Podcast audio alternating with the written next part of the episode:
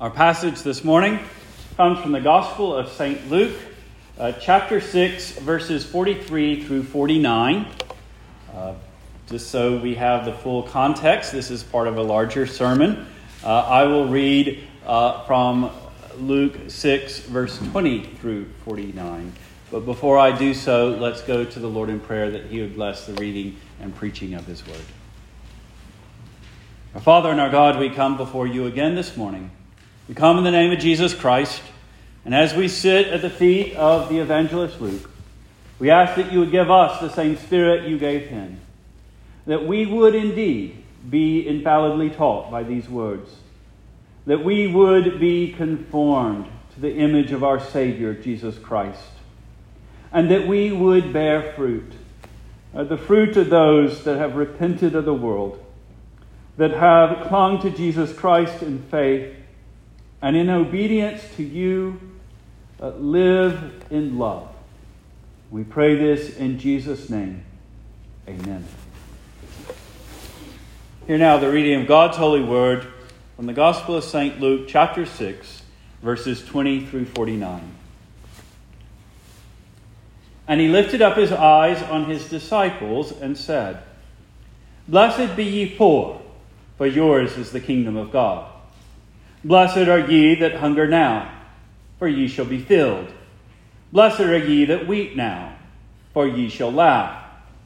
Blessed are ye when men shall hate you, and when they shall separate you from their company, and shall reproach you, and cast out your name as evil, for the Son of Man's sake. Rejoice ye in that day, and leap for joy, for behold, your reward is great in heaven for in the like manner did their fathers unto the prophets. But woe unto you that are rich, for ye have received your consolation. Woe unto you that are full, for ye, hung- ye shall hunger. Woe unto you that laugh now, for ye shall mourn and weep. Woe unto you when all men shall speak well of you, for so did their fathers to the false prophets. But I say unto you which hear, love your enemies. Do good to them which hate you, bless them that curse you, and pray for them which despitefully use you. And unto him that smiteth thee on the one cheek, offer also the other. And him that taketh away thy cloak, forbid not to take thy coat also. Give to every man that asketh of thee, and of him that taketh away thy goods, ask them not again. As ye would that men should do to you, do ye also to them likewise. For if ye love them which love you, what thanks have ye? For sinners also love those that love them. And if ye do good to them which do good to you, what thanks have ye? For sinners also do even the same. And if ye lend to them of whom ye hope to receive, what thanks have ye? For sinners also lend to sinners to receive as much again. But love ye your enemies, and do good, and lend, hoping for nothing again. And your reward shall be great and ye shall be the children of the highest, for he is kind unto the unthankful and to the evil. Be ye therefore merciful, as your Father also is merciful. Judge not, and ye shall not be judged. Condemn not, and ye shall not be condemned.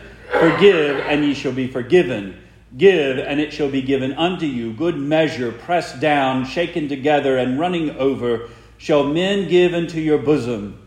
For with the same measure that ye meet withal, it shall be measured to you again. And he spoke a parable unto them Can the blind lead the blind? Shall they not both fall into the ditch? The disciple is not above his master, but every one that is perfect shall be as his master. And why beholdest thou the mote that is in thy brother's eye, but perceivest not the beam that is in thine own eye? Either how canst thou say to thy brother, Brother, let me pull out the mote that is in thy eye, when thou thyself beholdest not the beam that is in thy own eye? Thou hypocrite. Cast out first the beam out of thy own eye, and then shalt thou see clearly to pull out the mote that is in thy brother's eye. For a good tree bringeth not forth corrupt fruit, neither doth the corrupt tree bring forth good fruit. For every tree is known by his own fruit. For of thorns men do not gather figs, nor of a bramble bush gather they grapes. A good man out of the good treasure of his heart bringeth forth that which is good, And an evil man out of the evil treasure of his heart bringeth forth that which is evil. For of the abundance of the heart his mouth speaketh. And why call me ye me Lord, Lord, and do not the things which I say? Whosoever cometh to me and heareth my sayings and doeth them, I will show you to whom he is like. He is like a man which built a house and dug deep and laid the foundation on a rock. And when the flood arose, the stream beat vehemently upon that house and could not shake it, for it is founded upon a rock. But he that heareth and doeth not is like a man that without a foundation built a house upon the earth, against which the streams did beat vehemently, and immediately it fell, and the ruin of that house was great. The grass withers and the flower fades, but the word of our Lord abides forever, and his people said, Amen. Here we come to uh, the end of the sermon on the plain, or, or that level place. Uh, the sermon that for Luke is given to show somewhat of the uh, example of the Lord's preaching, the gist of it, the, the program that he had for his disciples, his preparation for them. Already by this time, uh, there was opposition arising uh, to the ministry of Jesus Christ. There were gathered a larger body of disciples than just the, the 12 that would become the apostles. Uh, we saw earlier in this very chapter that he has gone up the mountain, that he had prayed all the night, that he began the morning by calling the 12 to himself and appointing them as apostles to begin their training as apostles. And then he goes down to this level place and he meets the greater company of disciples as well as a multitude. And so he gives them this uh, sermon about what it means to follow Jesus Christ. And it begins with uh, the blessings pronounced. They were poor and not rich. Uh, they hungered and thirsted, a great many of them and they were persecuted by uh, the scribes and the Pharisees and the Sanhedrin.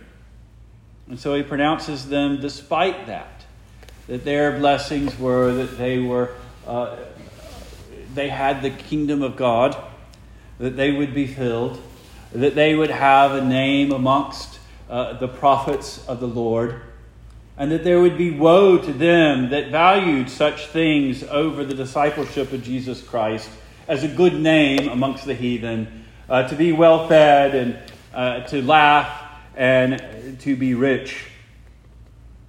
And he goes on to uh, speak to them of the necessity of love, that seeking the good even of your enemy, because that is what our Father in heaven has done to sinners. And we saw that the good here, the love here, is not that affection and liking of others, but it is that intentional uh, desire to do good to those despite what others think, despite how it is received. Just as Moses did good to Israel and besought uh, mercy on their behalf, even when they grumbled against him and would have stoned him and Aaron and others, just as God Himself so loved a world that hated Him that he gave his only begotten Son, that whosoever believeth in him should not perish, but have everlasting life. And he goes forward uh, to speak about uh, then that how we uh, uh can uh, shield ourselves and how we ought to behave in this midst of false teachers, in the self righteous a sort of view of holiness and religion that was common amongst the Pharisees, how we ought to live humbly.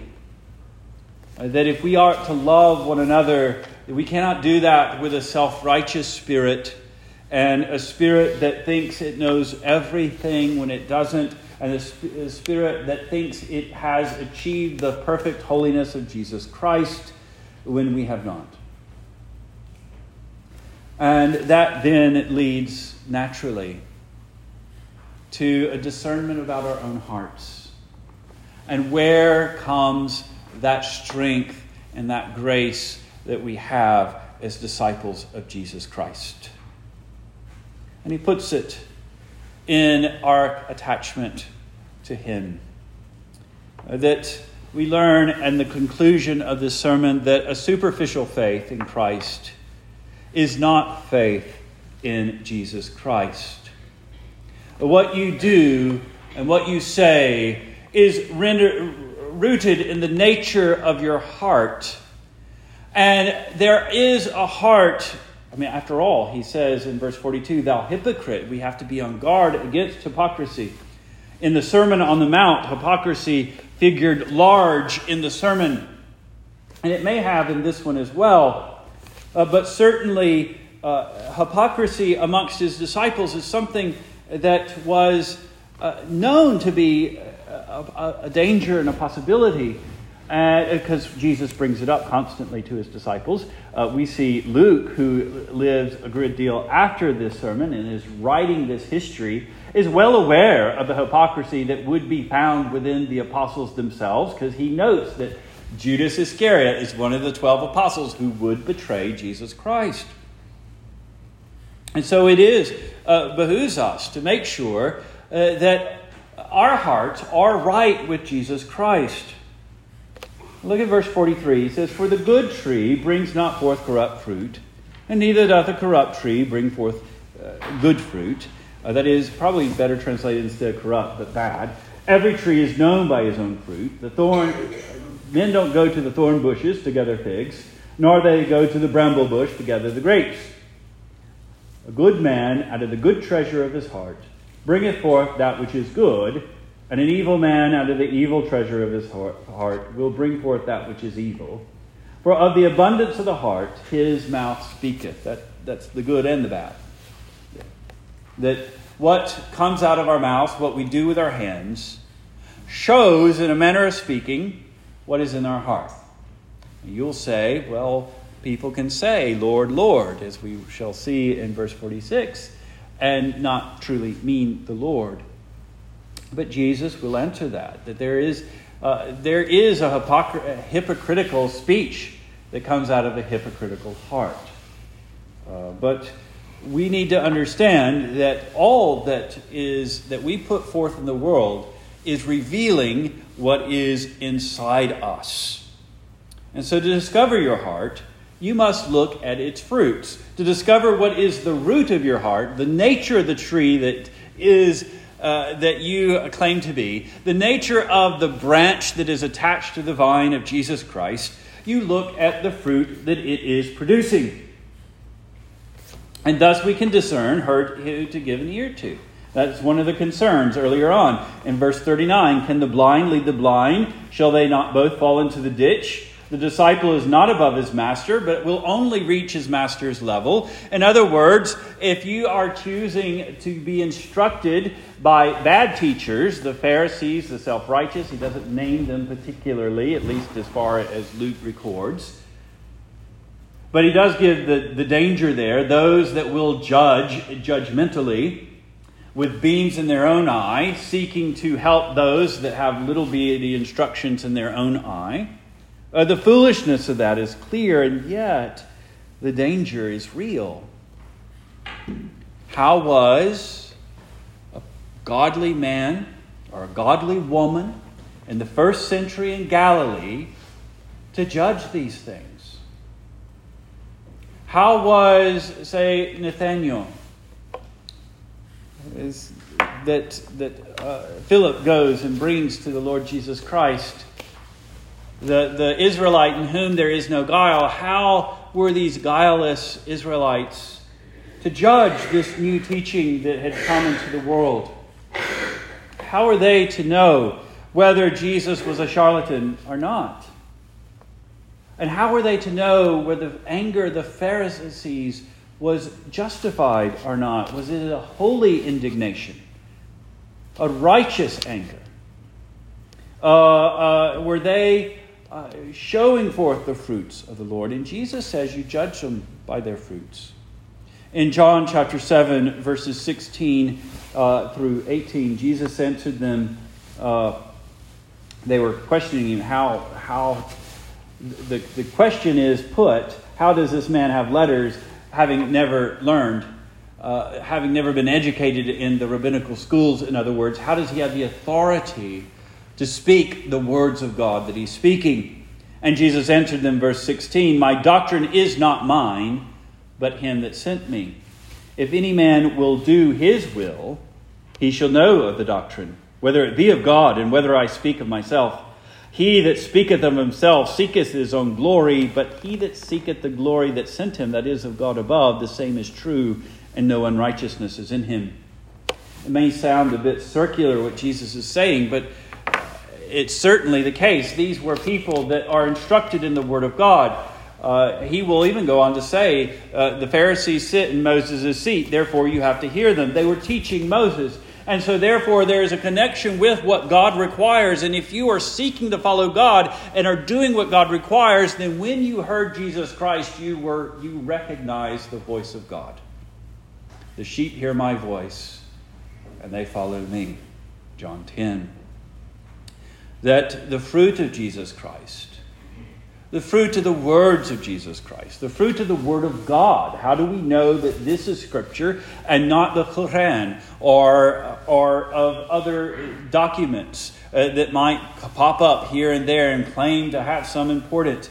Well, this has been the bedrock of the church's understanding of the Lord, and it is coherent and gives glory not to the writers of the individual books not to the nation to which it was addressed. It's alone in national literature in this way as it condemns the people, but does so in a way to draw them unto God and show forth his glory.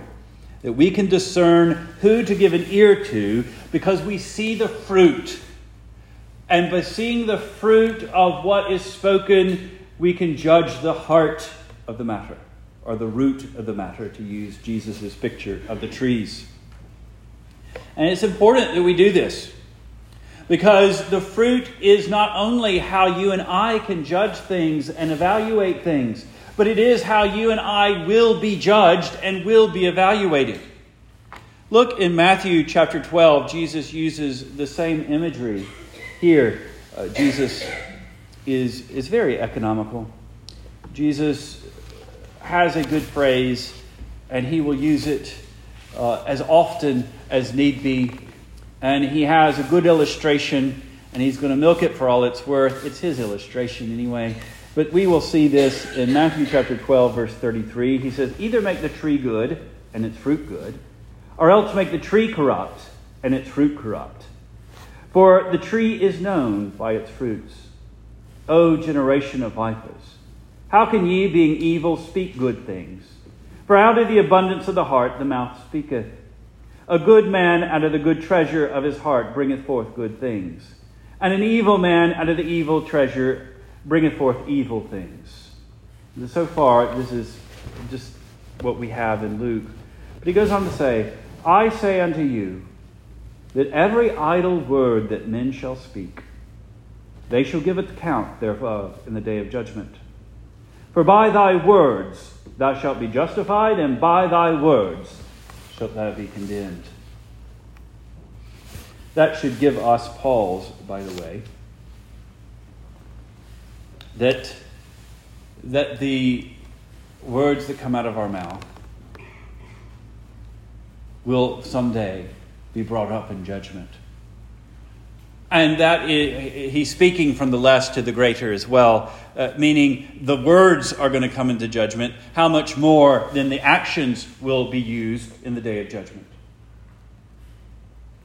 That these things are not throwaway as we often pretend that they are.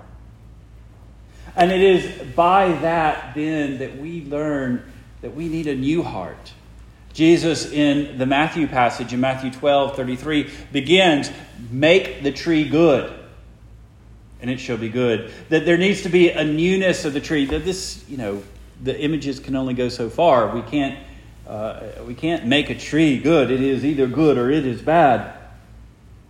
But there is one who can. And that is at the heart of the gospel and our necessity before the Lord. In John chapter 3, Nicodemus coming to Jesus, asking how we might uh, enter into the kingdom of heaven. And Jesus answers and says unto him in John 3 3, Verily, verily, I say unto thee, except a man be born again, he cannot see the kingdom of God. Nicodemus said unto them, How can a man be born when he is old? Can he enter the second time into his mother's womb and be born? And we get the impression from that statement that, that he is being coy with Jesus. Uh, Jesus answered, Verily, verily, I say unto thee, except a man be born of water and of the Spirit, he cannot enter into the kingdom of God. That which is born of the flesh is flesh, and that which is born of the Spirit is spirit. Marvel not that I said to thee, You must be born again. The wind bloweth where it listeth, and thou hearest the sound thereof, but canst not tell whence it cometh and whither it goeth. So is everyone that is born of the Spirit. That there needs to be a spiritual renewal, that there needs to be a change in the heart, because otherwise, when Jesus says, every idle word that men shall speak, by that he shall be judged, will be the death of not just the wicked sinners that reject Jesus Christ, but would be the wicked, uh, it would be the death of us all. But the gospel is that Christ changes the heart. In 1 Corinthians chapter 6, verses 9 through 11, Paul writes, Know ye not that the unrighteous shall not inherit the kingdom of God? Be not deceived, neither fornicators, nor idolaters, nor adulterers, nor effeminate, nor abusers of themselves with mankind, nor thieves, nor covetous, nor drunkards, nor revilers, nor extortioners shall inherit the kingdom of God. And such were some of you. But he's not giving them a word of, of doom. He's giving them a word of grace. But ye are washed, ye are sanctified, ye are justified in the name of the Lord Jesus and by the Spirit of our God. That our sins do not have the last word when it comes to Jesus Christ. That our words do not have the last word when it comes to Jesus Christ. That there needs to be a new heart, a new root, a root that is grounded in Jesus Christ, and therefore one of the fruits of the good tree will be humility and repentance. Because if the tree is not producing humility and repentance, then there is no, no recognition that it needs salvation. There is no recognition that uh, its words will be used against it. There is no recognition that we are in danger of judgment.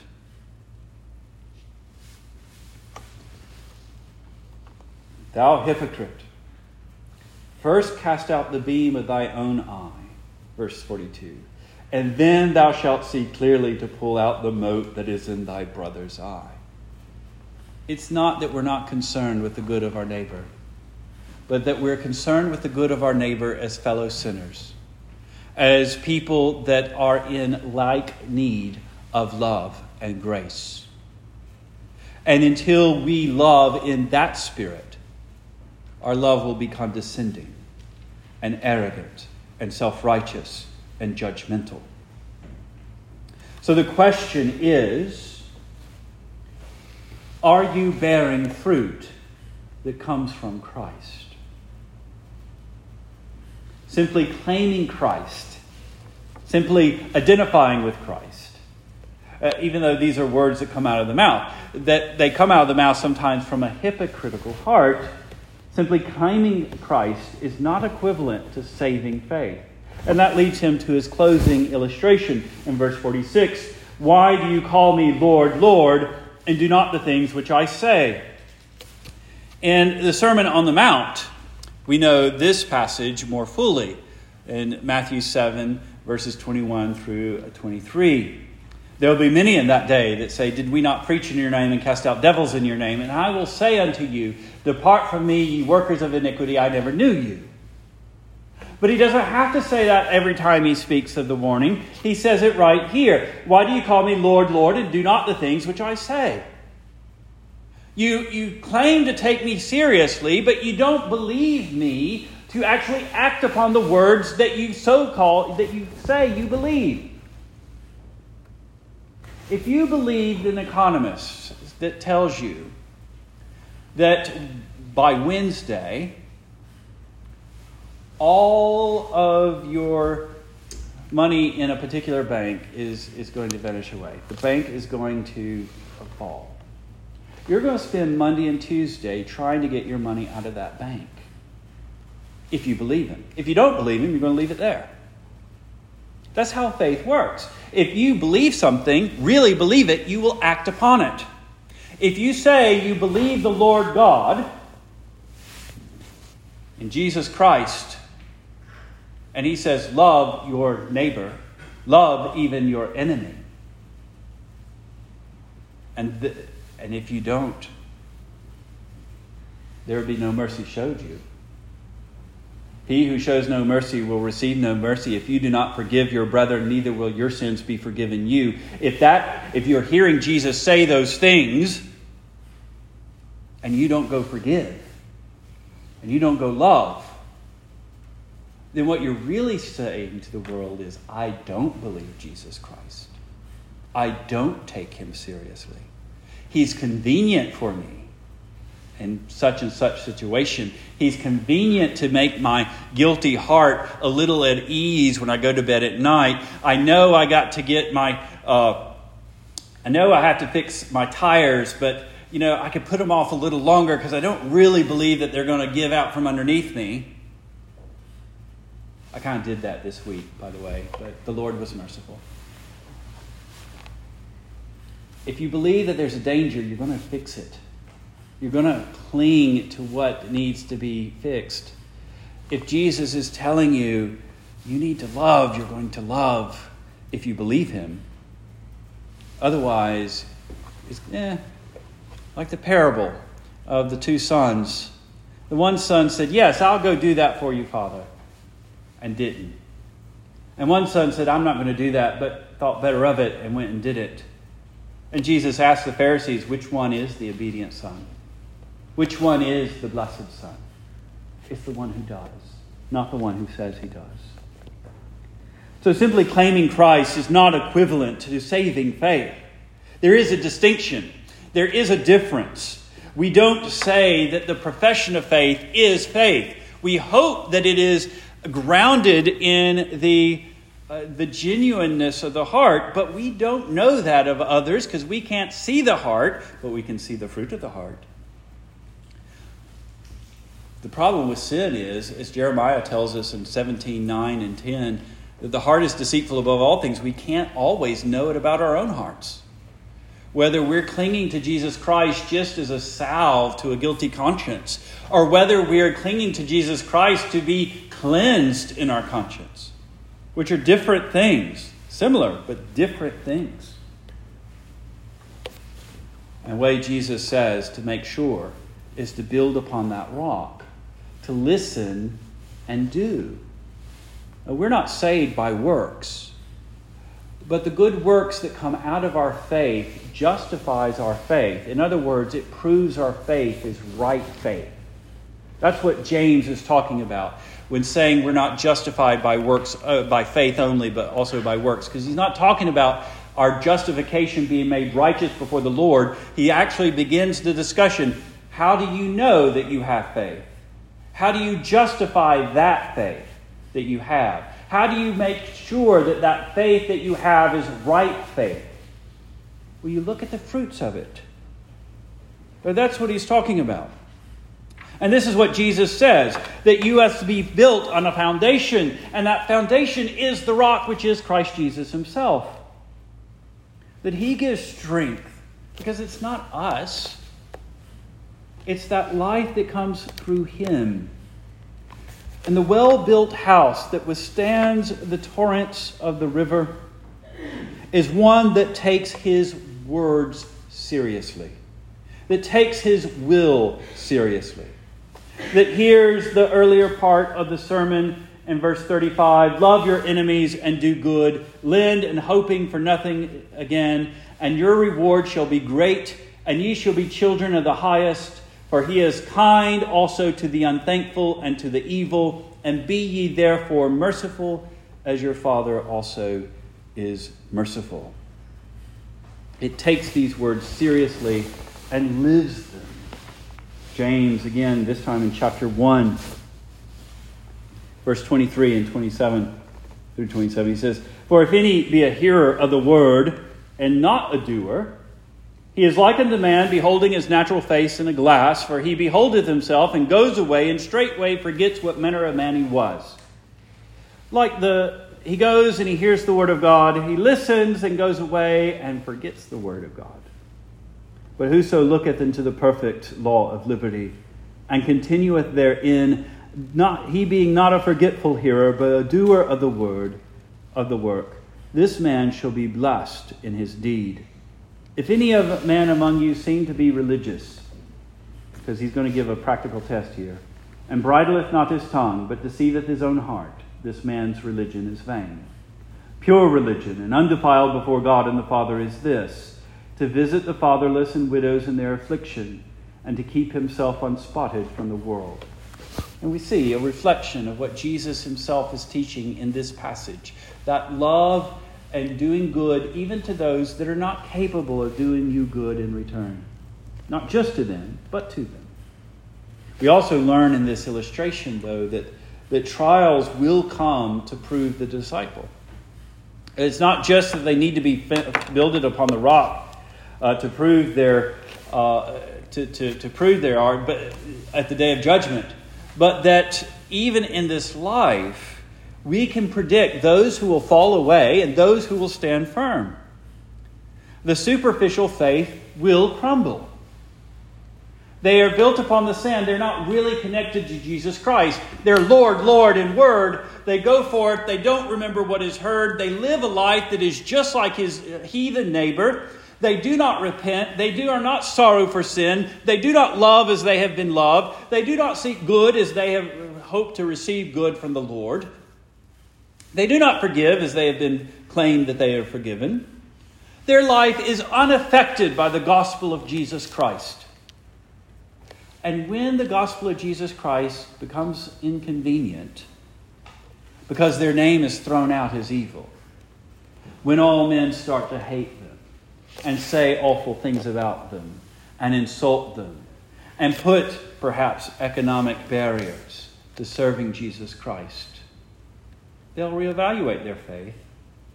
They'll depart from us, as John says in John chapter 2, because they were never part of us.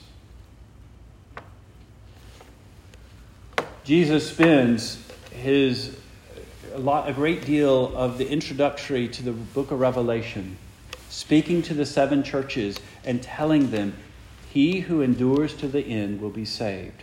Not as the way of salvation, but knowing that these churches are mixed and they have problems within their own ranks, that there are unbelievers within them, that they are disobedient to the point of being cast off.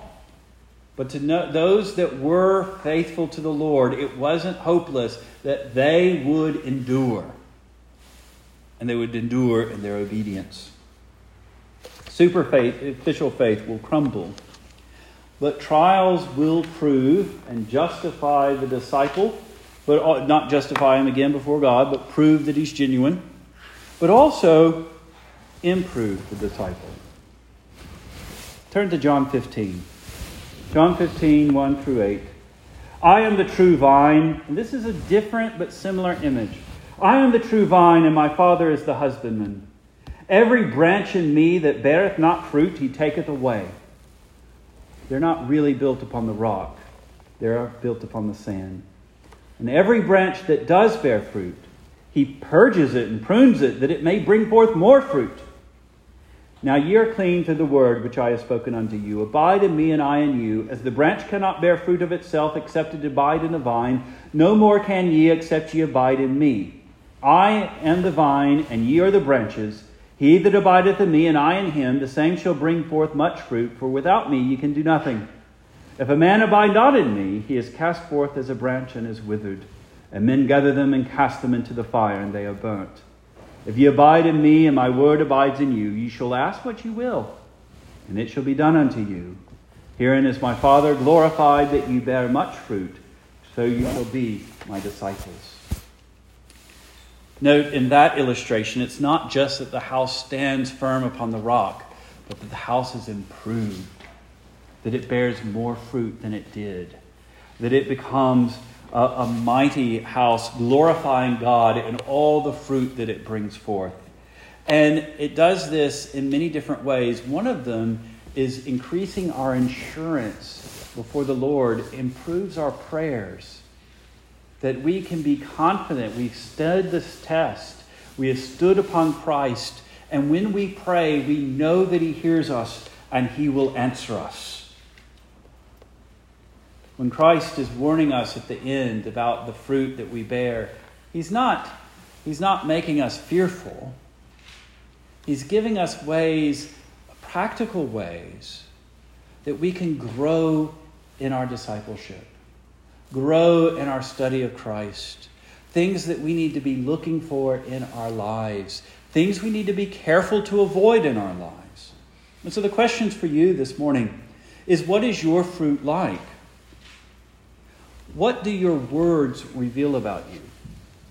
Not just when you're on your P's and Q's and know to be polite and it's good for you to be polite, but when people are aggravating you and are getting on your last nerves, how what does your reaction, what does your response say about you?